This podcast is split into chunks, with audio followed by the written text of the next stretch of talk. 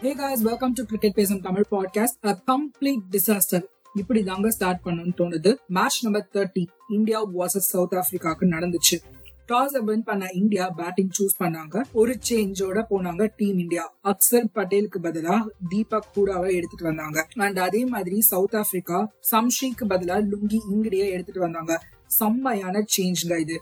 ஏன் இப்படி சொல்றேன்னு பாக்குறீங்களா? ராகுல் ரோஹித் அண்ட் கோலின்னு மூணு விக்கெட்டையும் பிக் பண்ணி இந்தியாவுக்கு ஆட்டம் காமிச்சிருக்காரு லுங்கி இங்கிடி. இந்தியா ஓபனர்ஸ் இந்த வேர்ல்ட் கப் ஃபுல்லாவே சொதப்பிருக்காங்க பெருசா பெர்ஃபார்மே பண்ணலங்க. இது கண்டிப்பா ஒரு பிக் கன்சர்னா இருக்க போகுது அப்கமிங் கேம்ஸ்ல அண்ட் அதுக்கப்புறம் எப்பவும் போல ரெஸ்கியூவரா வந்தது Suryakumar Yadav. Sixty eight off forty balls அடிச்சு கொடுத்திருந்தாரு. இந்த இன்னிங்ஸ்க்கு கம்ப்ளீட் கிரெடிட் நம்ம சவுத் ஆப்பிரிக்காவோட பவுலிங்க்கு தாங்க கொடுத்தே ஆகணும். எந்த அளவுக்கு அவங்க பவுலிங் தரமா இருந்ததோ அதே மாதிரி அவங்களோட ஃபீல்டிங்குமே வந்து சும்மா வேற லெவல்ல இருந்தது. கம்ப்ளீட் டாமினேஷனை பார்த்தோம் சவுத் ஆப்பிரிக்கா கிட்டே இருந்து இவங்களுக்கு டார்கெட்டா வெறும் hundred and thirty four runs தான் இருந்துச்சு. அப்பவே எனக்கு தோணுச்சு சவுத் ஆப்பிரிக்கா தான் வின் பண்ணுவாங்கன்னு. ஏன்னா அந்த டீம்ல மில்லர் மில்லர்னு ஒருத்தன் இருக்கால அவனுக்கும் இந்தியாவுக்கும் என்னதான் அப்படி ஒரு லவ்னு தெரிலங்க இந்தியாவுக்கு அகெயின்ஸ்டா மனுஷன் பேய் மாதிரி ஆடுறாரு. சோ அவர் இந்த கேம்ல நின்னு விளையாடினார்னா கண்டிப்பா சவுத் ஆப்பிரிக்கா பக்கம் தான் கேம் போகும்னு நினைச்சேன். சோ சேஸ்ல என்ன நடந்துச்சுன்னு பார்த்தோம்னா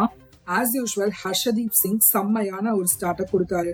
டிகாப் அண்ட் ராசோவோட விக்கெட்டை பிக் பண்ணாரு. ஷமி பவுமாவோட விக்கெட்டை எடுத்தாரு. அதுக்கப்புறம் தாங்க கேமே ஆரம்பிச்சது. மார்க்ரம் அண்ட் மில்லர் அவங்க கேம காமிக்க ஆரம்பிச்சாங்க. மில்லரோட விக்கெட் ஸ்டார்டிங்லயே போயிருக்கணுங்க.